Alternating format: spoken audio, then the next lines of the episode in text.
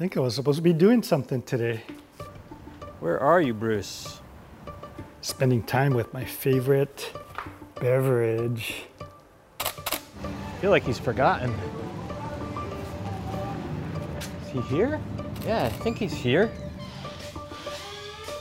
There you are. Hey Tim, how you doing, buddy? Good, man. Did you get my messages? No? What messages? Podcast. We're starting the podcast in like a minute. Nah. Yeah?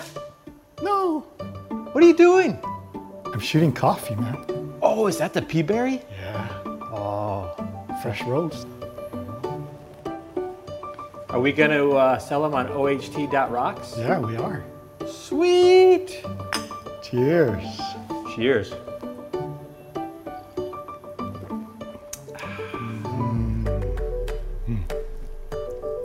Forget Mick. Peaberry. Get it on oht.rocks. Peaberry. The Support the best. cause. All right, let's start the podcast. Okay. I'll see you in 10 seconds after we roll the animation. Okay. Maybe. Theme music, please. Aloha, everybody. Welcome to On Hawaiian Time. I'm Mick Kalber, I'm Bruce Omori. and you are On, on Hawaiian Time. Okay, well, welcome to the show. Annie and I are out on our Lanai and Leilani estates, and Bruce and Tim are down in Hilo. Tell us where you are, guys. We're at the Extreme Exposure Fine Art Gallery in downtown Hilo. So, what are we doing today, Annie? We've uh, just launched into our second season of On Hawaiian Time, And what's everybody been doing while we were away? waiting for the second season for On Hawaiian Time. of course, that's what I was doing. I couldn't wait. How about Bruce? Been binging on Netflix, beer, wine. Pakalolo. No. Oh, That's you all have a, uh, related. I hope you have a card for that, a sub- prescription card. what have you been up to, Mick? So I've been working on my doc a little bit. Um, Tim cut me some scratch tracks the other day, so I have a bit of a guide as I'm going through assembling this thing. It's still very overwhelming, but um, I'm getting there slowly but surely. Slowly but slowly is more like it. Uh, working a lot in the yard, um, working on my relationship with my beautiful wife, uh, my trophy wife, as many of you know, and uh, taking care of our dogs. And Timmy's got our show all done now, right? Well, we're about halfway through the final episode of the docu-series, Kilauea Into the Eruption. Look at the 2018 eruption through the lens of Mick and Bruce. So I'm pretty excited about it. I think it looks really great right now. We all have to get together and and look at it and give our two cents and and you know sort of sharpen the focus a little bit on it. But I'm pretty excited to get this thing wrapped up. It's Awesome. getting there. Maybe get a, a buyer. That's the that's the main goal. Yeah. Right on. Somebody will be interested. Maybe Nickelodeon. the kids' How about cartoon you? channel. What about you, Ann? What are you up to? Well, all the things I thought I could do in a month, I'm still working on after seven months in uh, uh, quarantine. But uh, getting paperwork done, uh, reorganized. We're gonna have a killer garage sale in about a month, so uh, definitely Wow. let you know about that one. Great. but doing that hopefully get that done and get back to my artwork so i've really been missing doing some dyeing and getting into some new art projects so Yeah, but you've been making Nice. jam.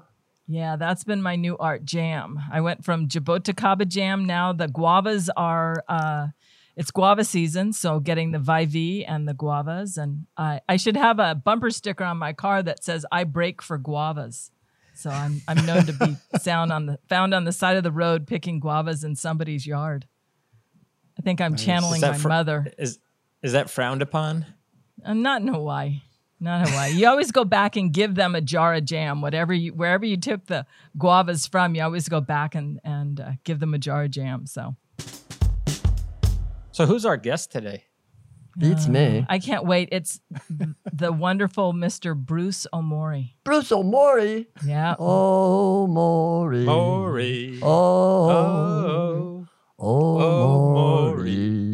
Oh, no. yeah, so we tried. I forgot who was producing this episode. I wasn't sure if this was the Mick show or the Bruce show. No, it's the Bruce show. we'll still talk so, to yeah, Mick so, later in season two, we're trying something a little different. Obviously, we're going to be interviewing not only guests from around the Big Island in Hawaii, but we're going to interview Bruce, Mick, and and I think someone's going to Tim. unfortunately interview me. yes. That's going to be the lowest ratings ever. Oh no, um, highlight of the show. so we're gonna do we're gonna do this. Um, we're gonna kind of break up these interviews into three parts: the backstory, um, the guest's passion, and then we'll kind of reflect on you know how did you get from A to B. So Bruce, this episode you're in the hot seat. Are you ready? Uh-oh. Dun, dun, dun, dun, dun, dun, dun, dun. I, I don't know. I don't like being in the hot seat. It doesn't matter if you're ready or not Just because you're it. on. You're in the hot seat. Remember, remember Nike, Bruce. Just do it. Just do it. So I I, I always think um, you and Mick, I've been attracted to your story from the moment I met you guys because I think what you guys do is unique. And talking about what you do, still photography on the Big Island, mainly focusing on the volcano and lava. Uh-huh. But let's backtrack because I know you're from Hilo originally. Born and raised in Hilo. Yeah. Yeah. So tell me a little bit about your your background. What was it like for you growing up? Tell me a little bit about your family and, and life as a child here on the Big Island. Uh, life on the Big Island was great. You know, um, things were uh, slow paced. Uh, you know, Hilo was kind of, or I lived out in Pipikale, and you know, it was kind of a rural sugar plantation town, and um, you know, it was it was great. Life was great, man. My great grandparents came over from Japan to work in the sugar fields, and uh, so did my grandparents, and uh, my my parents. Uh, my mom was a nurse, and my dad was a, uh heavy equipment um, salesperson. So he he actually sold a lot of things to the plantations, and um, so life on the Hamakua Coast was, you know, based around the sugar mills, and uh, we lived just up the road from one in Pipikale, and uh, sugar fields were our playground. Hmm. Yeah, and um, yeah. So fast forward a little bit. Uh, Hold on, hold on. Brothers, sisters? Oh yeah. I've got two sisters, so I'm the I'm the middle child. so that explains a lot, right? Aha. No, no. Uh, my my sisters are great. Uh, I've got a an older sister who lives in Kona. Her name is Claire, and a younger sister that lives in Denver. Her name is Cherie. Um, yeah, love them. We had um, great childhood growing up together, and uh, yeah, when I was about nine or ten, I think um, my grandfather gave me a camera, and that started me with uh, my shooting. So your parents wanted you and encouraged you to be a photographer from Oh, no. since you were little? No, oh, I mean, you know, I run around the yard shooting photos of flowers and our dogs and birds and trees and whatever, and uh, so I'd have these rolls of film just lying around the house, and my mom would pick them up and think that, oh, you know, there's some good photos in here, and she'd go develop them, and she'd come home angry because there were there were of things I shouldn't want to see, you know, uh, just boring flowers, birds. But um, yeah, that, that camera really gave me uh, a creative outlet, I think, more than anything else. Um, yeah, I just love the way uh, film captured a sliver of time. You know, it froze time. And, uh, to me as a kid it was kind of like magic and that captivated my interest and i couldn't get enough of it you know What was your first camera, Bruce? a kodak instamatic Nice. Could you put a cube on the top to make it flash? Oh yeah.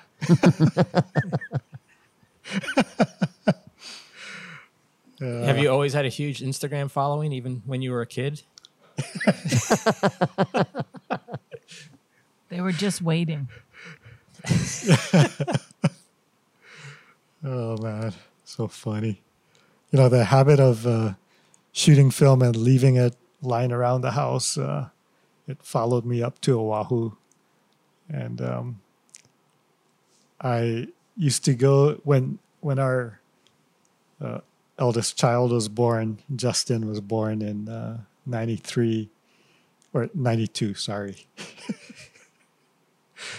uh, I would take him to the zoo and um, you know had a camera, so we spend all afternoon there. And Cheryl was a letter carrier with the post office, so I'd be spending time with Justin, and I come home with these rolls of film, and Cheryl would think that she's uh, got all these great shots of our kid. I'd have, I would have one or two frames of Justin, and all the rest were of the animals at the zoo. but you know, I was shooting the animals for Justin. Sounds like Cheryl and your mom can kind of relate to each other a little Oh, bit. or they could. yeah. I think they had a lot of stories to talk about, you know, things in common. So, at what point did you leave the Big Island? Uh, after I graduated from UH Hilo, I went to Oahu to work at an engineering firm, and um, I worked my way up the ladder. Started out as a draftsperson, and uh, eventually became a mechanical designer, and then uh, became a partner in the firm. And uh, I was at the firm for almost 25 years. Our specialty was designing power plants. Hmm. Yeah. Did you meet Cheryl on Oahu? Yeah. Yeah. Yeah. Met her. Your wife. Yeah. yes. Forgot left that out. Yeah. Met her on Oahu. Um, went to church with a friend and uh, saw this pretty girl. And yeah. So How do you pick up a girl at church? Well, you bless her first. well, I didn't look at it that way, Tim. oh, sorry, sorry. it just it's just happened to be where you met her. Yeah. Yeah. We, we became friends first. And yeah, things got more serious later. Yeah. Gotcha. So I met you in 2017 when Mick introduced you to me. Yeah. Um, so at some point you must have come back to Hilo, obviously, because you live here now. Yeah. Um, so my career at the engineering firm, uh, you know, I was a workaholic. We'd work really long hours. Um, I think I averaged averaged about seventy to eighty hours a week. Yeah, that was killer. I mean, there were times when I was working over hundred hours a week. I know it's hard to believe, Trying to do the math. How many Yeah. hours in a week? I mean, yeah, we do all nighters and everything on a on a regular basis, and uh, yeah, it was killer. I, I didn't realize the kind of damage that did to, you know, my marriage, my relationship with Cheryl, and later on the, my relationship with my kids. But um, that really took a toll on relationships, friendships, and eventually my health. Uh, you know, toward the end, um, my well, in two, 19, it's the late nineties. My my dad passed away, and uh, my mom was diagnosed with Alzheimer's. So I began flying back um, once a month to help take care of my mom, and then once a month became twice a month, and my trips to Hilo became more frequent, sharing duties, uh, helping out my mom with my sister from Kona.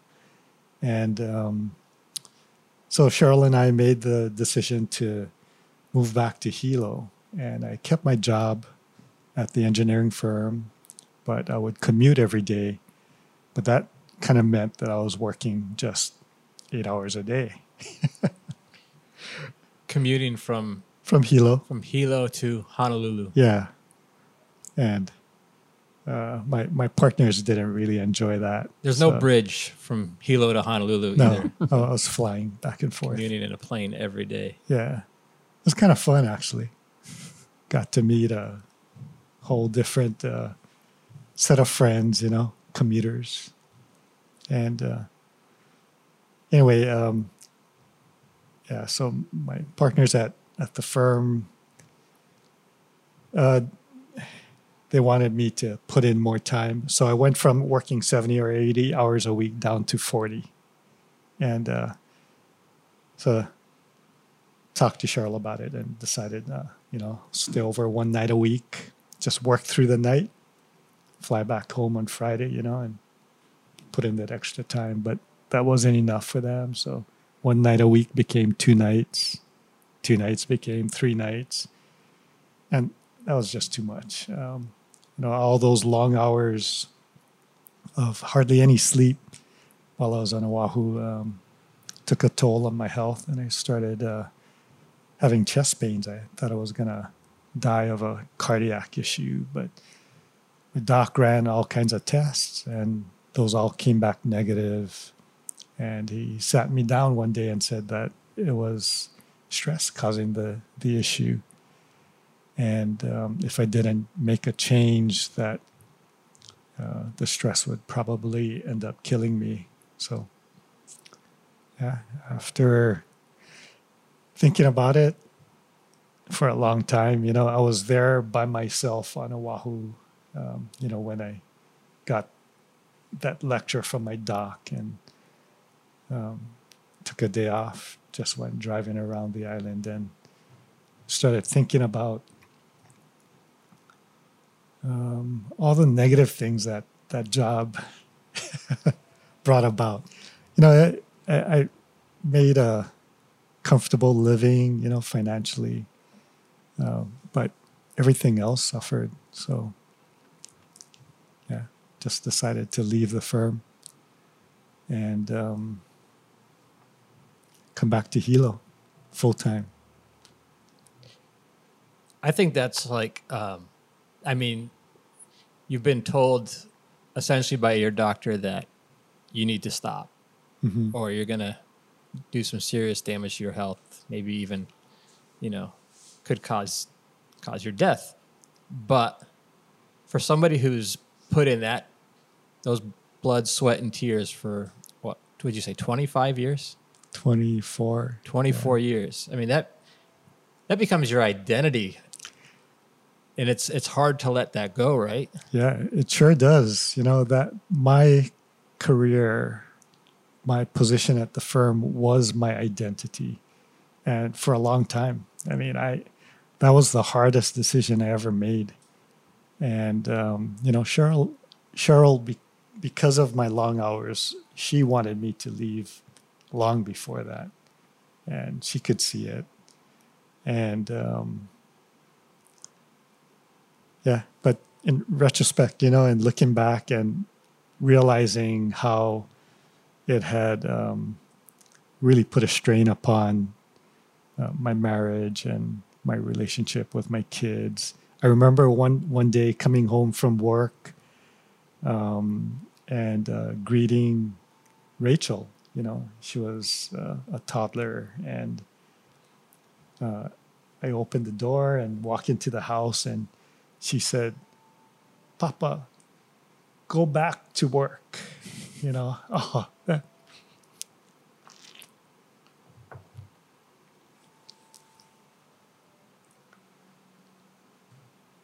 You had mentioned to me once in the past about uh, a moment when you were talking about things in your house, and Mick and Ann earlier spoke about a, a garage sale, and I remember you saying something about cleaning up, tidying up. It's the Marie Kondo thing, right? Everybody's minimizing, and you were talking about things that you could get rid of and things you couldn't get rid of, and you were telling me about a, a banner I think that Cheryl and your kids made for you when you came home from Honolulu. What was the story behind that?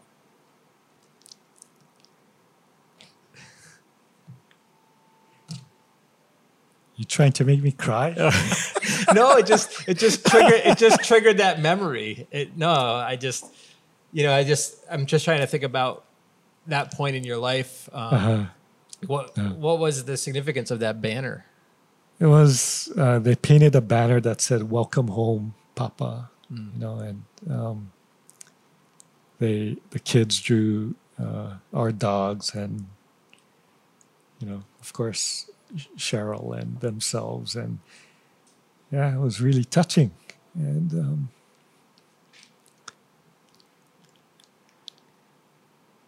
yeah, I I missed that.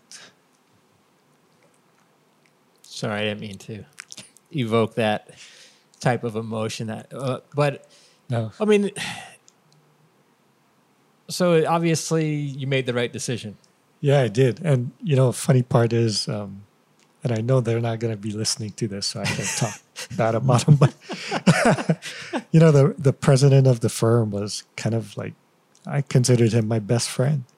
I had spent so much time with him working. We spent more time in the office with each other than we did with our spouses.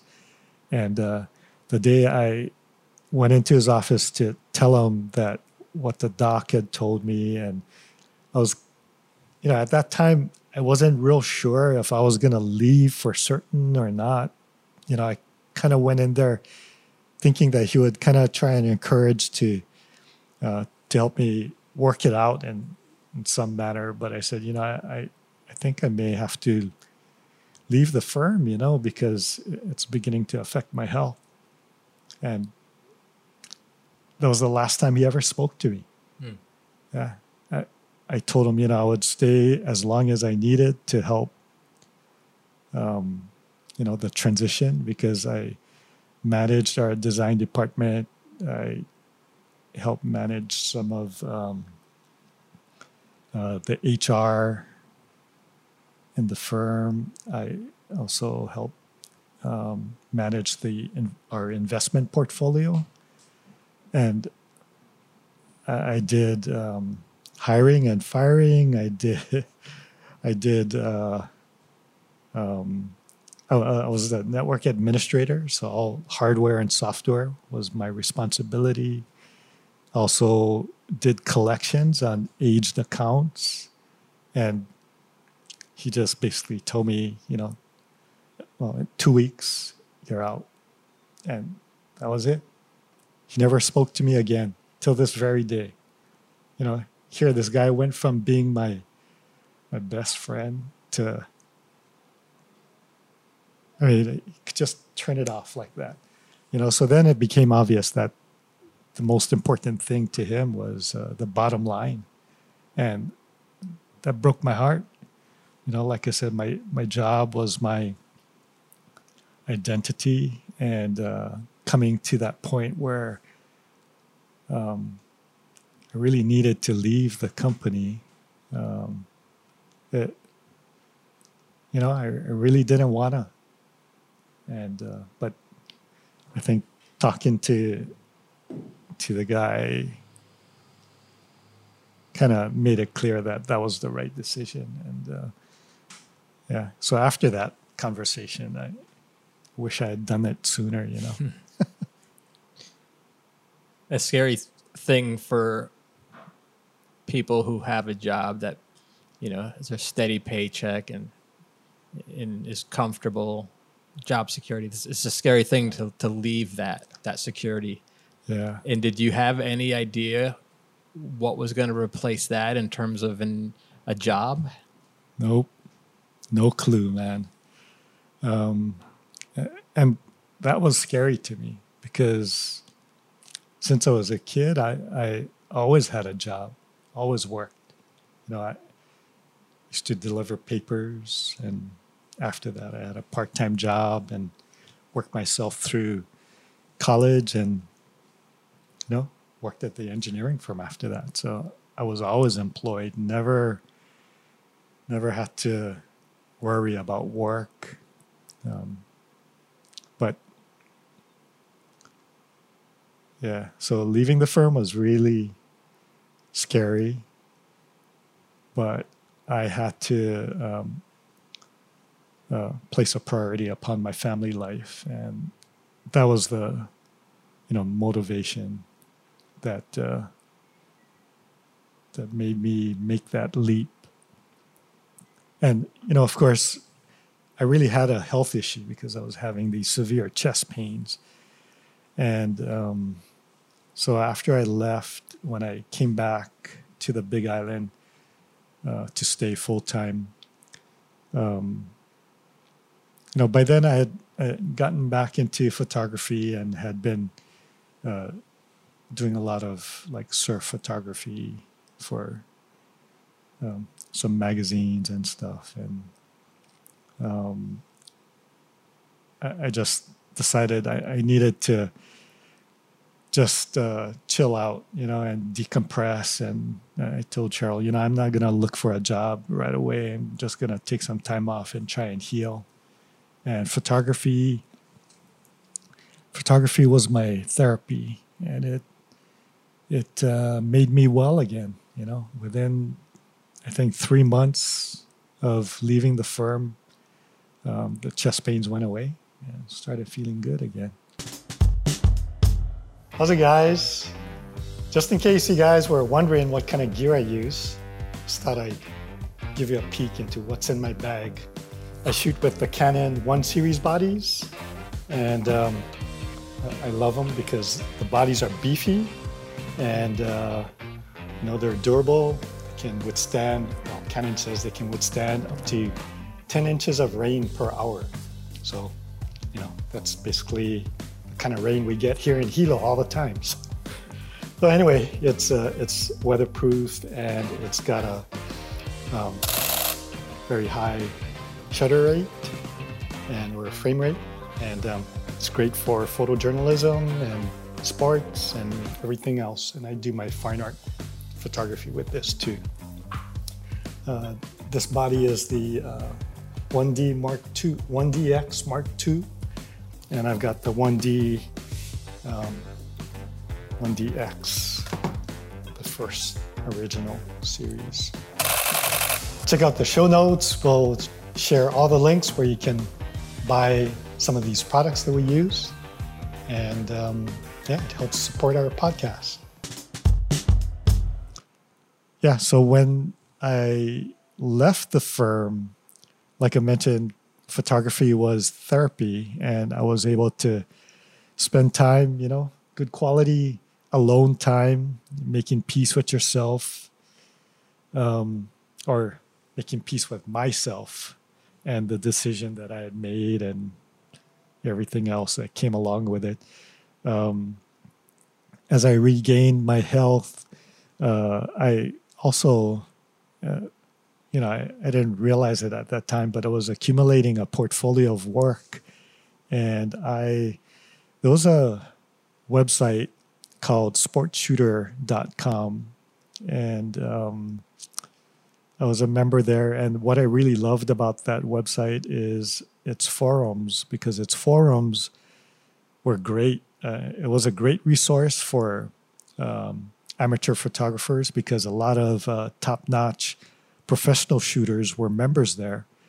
And um, yeah, so, you know, we could post photos and create a portfolio there. And um, yeah, lo and behold, some photo editors started calling me about uh, wanting to use my work in magazines and newspapers and um, a couple of jobs came up that way and that's how i started shooting for a wire service yeah did you think being in hawaii um, provided an advantage or a disadvantage to you? Because it's like it's remote out here but it's also unique. Yeah. I, I think hawaii is always an advantage but it also has its drawbacks you know? Um, the advantage is you know any place we go in these islands, it's uh, almost always photogenic. And because the Hawaiian Islands are so loved by everyone worldwide, you know, you almost had an immediate audience, you know. Um, whether it was uh, sports photos, you know, that I posted, or um, or landscapes, you know, um, people wanted to see them, and yeah, it was fun. What about the volcano? When did that all come into the picture? Because this, we're sitting in your gallery in Hilo right now, surrounded by lava, Yeah, lots of lava. There, aren't- there aren't any architectural shots there, Bruce. Your photos, Bruce. yeah. Well, lava. That, that's that's another that's another story. I mean, I, I- you know, uh, some folks know about it, but I uh, grew up with uh, asthma and also an allergy to sulfur, and um, yeah, so the lava was always something that um, captivated my interest. You know, growing up here on the island as a kid, um, our classes would always take field trips uh, out to the national park. And um, I was one of those kids stuck in the bus with the windows up, with the air conditioning going. And, uh, you know, I'm sorry, I was impersonating you up against the window. Help me. Sorry. Literally, yeah. My mom was a nurse, so she'd always uh, send a note to my teacher saying, you know, you cannot let Bruce out of the bus. And shucks, man, I was so sad. Every time we'd take field trips, I was stuck in the bus and I'd be looking out at the window, out through the window at my classmates doing their projects and, you know, being able to walk in all that on that lava, you know, cooled lava, of course, but being able to jump over the cracks and play around at the sulfur vents and everything. And I had to do the same uh, worksheets and reports, you know, I mean, doing it from the bus rather than being out there and getting my hands dirty and Bruce you know, was socially isolating way back then. Well, you're off Oh, the bus man. now, Bruce. Yeah. Yeah. So, yeah, you know, my allergy to sulfur is so serious that uh, when I'd eat dried apricots because they were preserved with sulfur dioxide, I would, uh, I, I wheeze. Really? Yeah. Interesting. To this day, I mean, most of the time, you know, there are sometimes I can get away with eating them and not feeling a thing, but most of the time I'll eat it and I'll actually start wheezing. Gets I itchy. had no idea they were preserved that way. Yeah. Yep. So yeah, even like drinking wine, you know, it's got sulfites in it, right? So it, it actually brings about wheezing. Doesn't stop you though. No, doesn't. So when did real live lava enter your lens? uh, 2008, lava flowed through Kalapana. So the opportunity arose to uh, shoot lava crossing Highway 130. And uh, so I went out there with my respirator and my inhaler and um, never looked back, man. you know that that first time shooting lava, it was it was freaking amazing because uh, I I could actually smell and hear and you can actually taste that that sulfur in the air and uh, watching that lava move uh, just blew my mind, man. I mean it it moves in a way that you you don't expect. I mean, uh, you know, I don't know. I've I watched movies about lava and everything, but seeing it up close and personal, uh, that was something else. Yeah, and of course, because of that allergy and that asthmatic condition, um, I became uh, a lava junkie as a kid. Was obsessed with the volcano because I c- couldn't get close. So, yeah, my mom created a monster. So when you finally did get close, did it ever make you sick? I yeah, I've had asthma attacks out there. You know, I mean, there was one time I, I actually thought I was going to die because I actually forgot my um, respirator and my inhaler in my truck. And I had taken a friend out um, to get close to the flow. And uh, yeah. And then, anyway, to make a long story short, the, the wind shifted. We got engulfed in the plume. And man, I thought I was going to die. I couldn't breathe. And yeah, so as I was, you know, running out of that place, uh, trying to escape the the gases, you know, all I could think about was my mom and the words that she would tell me, you know, when whenever I was uh, experiencing a, an asthma attack, about you know being able to control my breathing. That's what got me out of there, and uh, thankfully I didn't suffer any permanent damage. And um, yeah, so here I am trying to run out of that gas plume and yeah, trying to control my breathing. Shit. Oh man, crazy.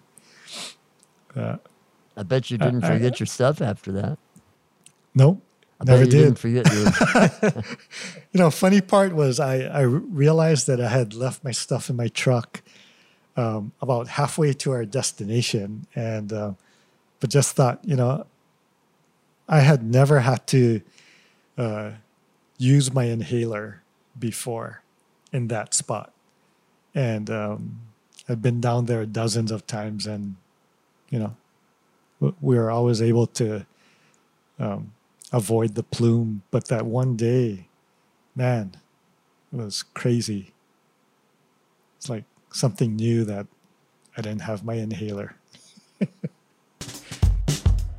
There's people out there all over the world who feel like they're stuck in their job and maybe they don't have you know a pending health issue that pushes them to the next step or to get gets them to to move on and, and leave that job and to get out of that situation. But what would you say to somebody who especially right now during covid i mean nobody wants to to leave a position right now because everyone's scared. A lot of people have lost their jobs and they don't know where to go. So for people who feel like I'm stuck, I have to do this for this reason or that, what would you tell them in terms of taking a chance or taking that leap of faith to try something different or new?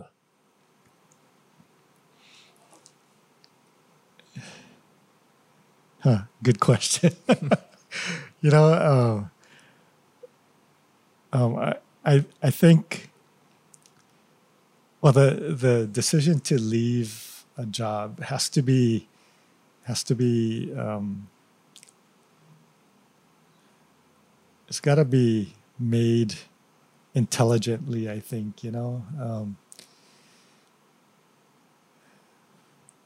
I mean, if you're passionate about something and you want to pursue something else, um, yeah.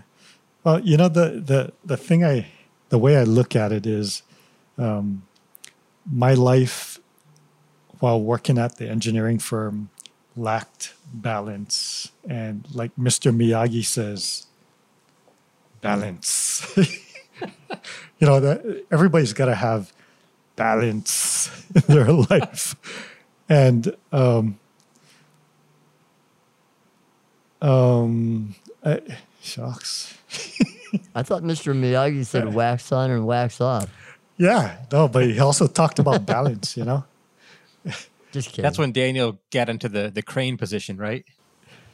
yeah That's the the That's balance. balance yeah. There you go. but he he also talked about you know being that great in the middle of the road yeah but anyway um Well, I don't know. Like some people think it has to be all or nothing um, w- when it comes to starting a new job or, or finding your passion or leaving sort of a dead end job. But maybe it doesn't. Maybe you know you can. COVID is a time where some people are out of work temporarily.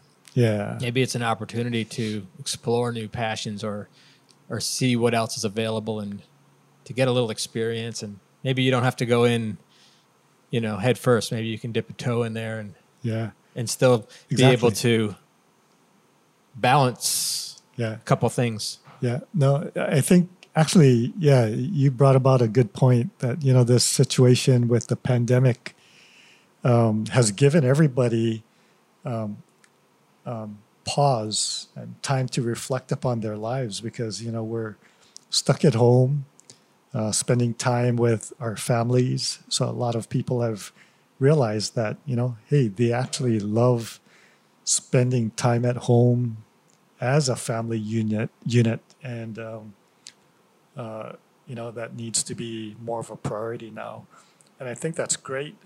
But for others you know um, i know a lot of people are stuck at home working now working from home telecommuting. Well that's a great opportunity to dabble in other things because you're in the comfort of your home um, although you know you've got work to do and stuff too but uh, there's also that opportunity to pursue something, you know, online and be more active in hobbies or creative outlets. Um, and it might be actually the perfect time to to dabble in something and try something out. Um, and you know, I, I'm a firm believer in uh, one having to one having or enjoying one's work is uh, um, important. And it's got to bring you satisfaction uh, and feed your soul. Um, if not then I, I in my opinion I, I- think person needs to do something else you know because uh, if you get your soul sucked out of you every day while you're at work i mean uh, it's not going to leave you in a good position at the end. Yeah. Yeah, for sure. Yeah. So I can always tell when it's Tuesday because uh, my favorite photos come up as Bruce shares his textured Tuesdays on Instagram. I love following that. And I know what day of the week it is when I see that. can you tell us a little bit about how that came about and, and, and about your Instagram account? Well, my well, yeah, I think Texture Tuesday just I don't know. I, I was just looking for, you know, like a little catch to a post. I had during our flights, Mick, uh, over.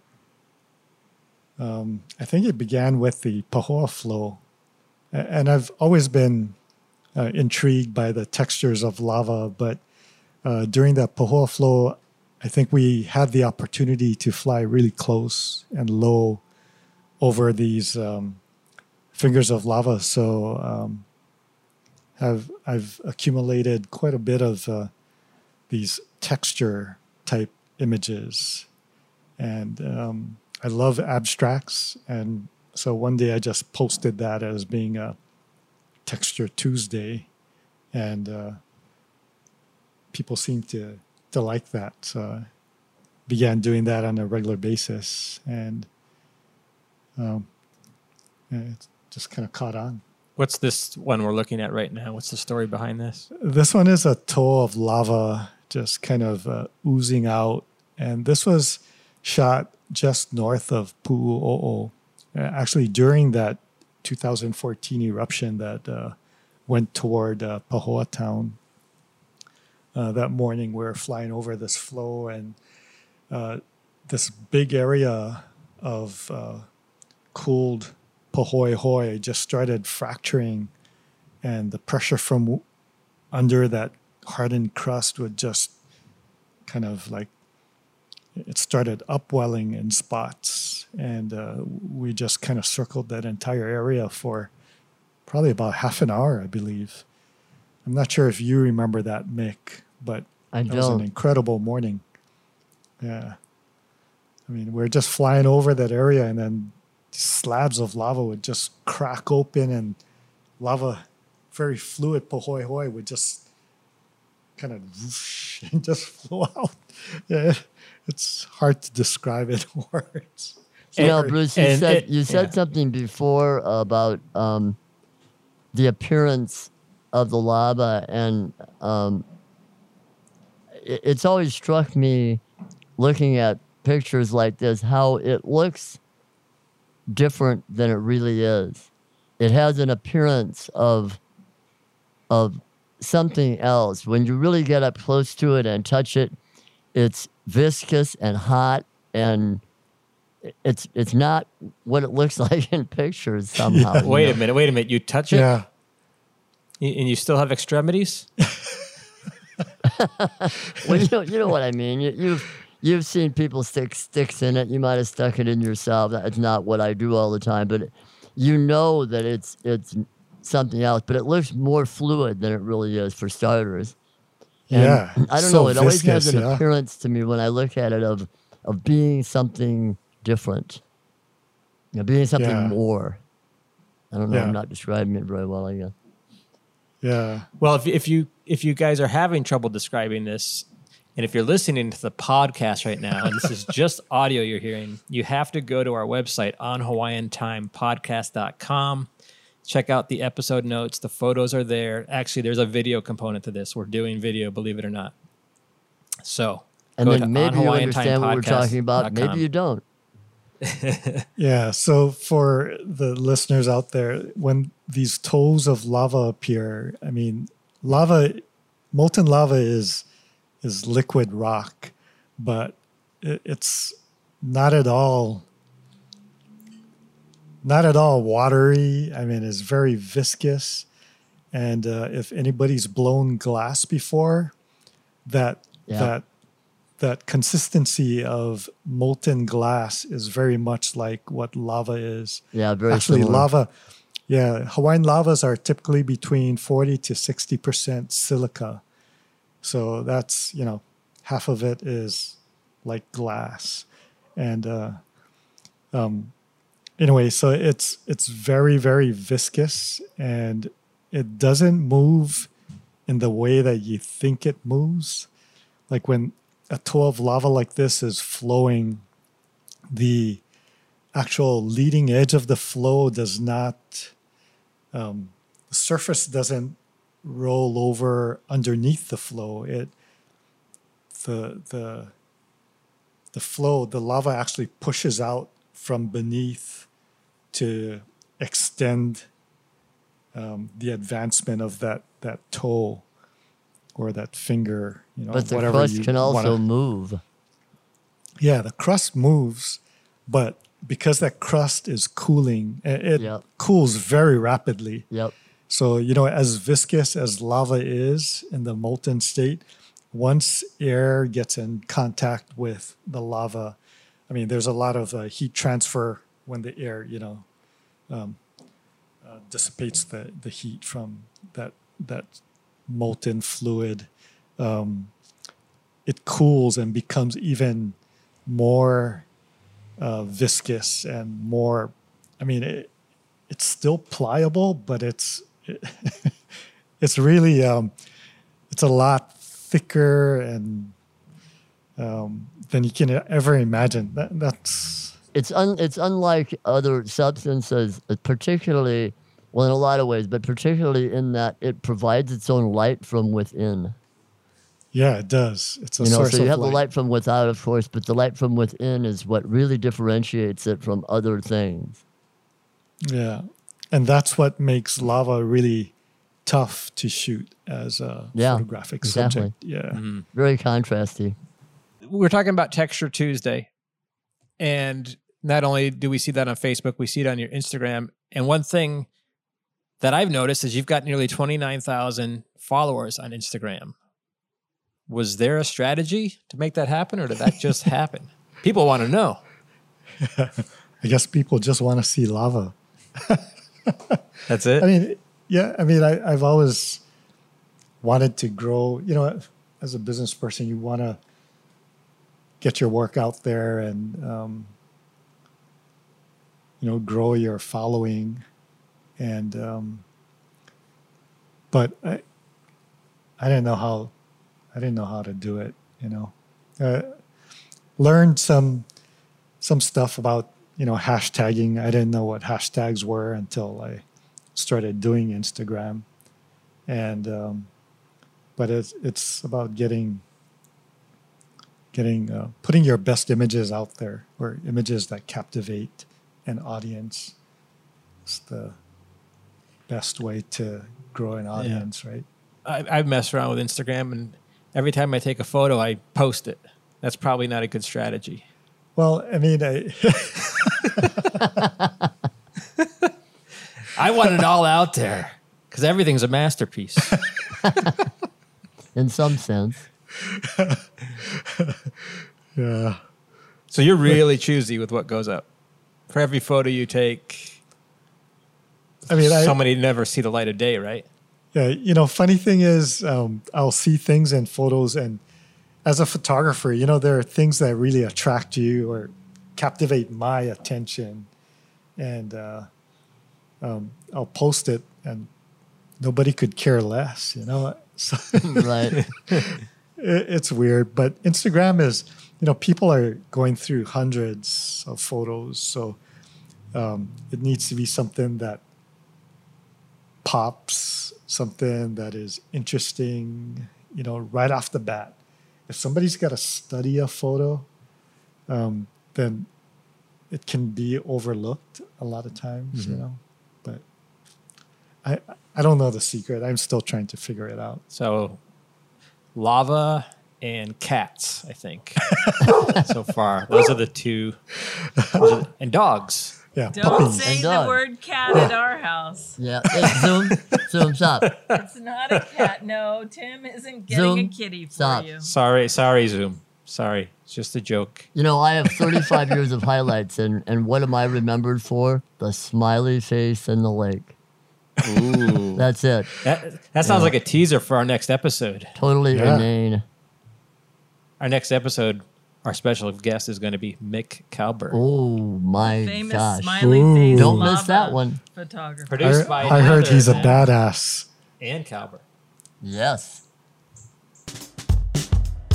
Well, Bruce, thank you so much. Um, that's going to put a wrap on this episode of On Hawaiian Time with Mick and Bruce. Great stories. Thanks, guys. We want to remind everyone out there um, go to onhawaiiantimepodcast.com, sign up for our newsletter. You'll be the first to know when there's a new episode dropping. We'll share some bonus content on there exclusively. And we're going to provide some uh, promo codes for discounts in our merch store, which includes Bruce's photos, which includes t shirts, coffee mugs, Bruce's coffee. Mick, uh, I think we're going to have some of your work, some documentaries up there. Ooh. We're working to get some of Anne's Nice. uh, creations on there. Mm-hmm. All sorts of stuff. A It's little your bit of one stop. everything. A little bit of Your one us. stop. A little bit of us. Awesome. How do we end this thing again? It's been a while. I don't know. Well, it's good talking to you, Bruce. You've been on Hawaiian Hawaiian time. All right, see you next time, guys.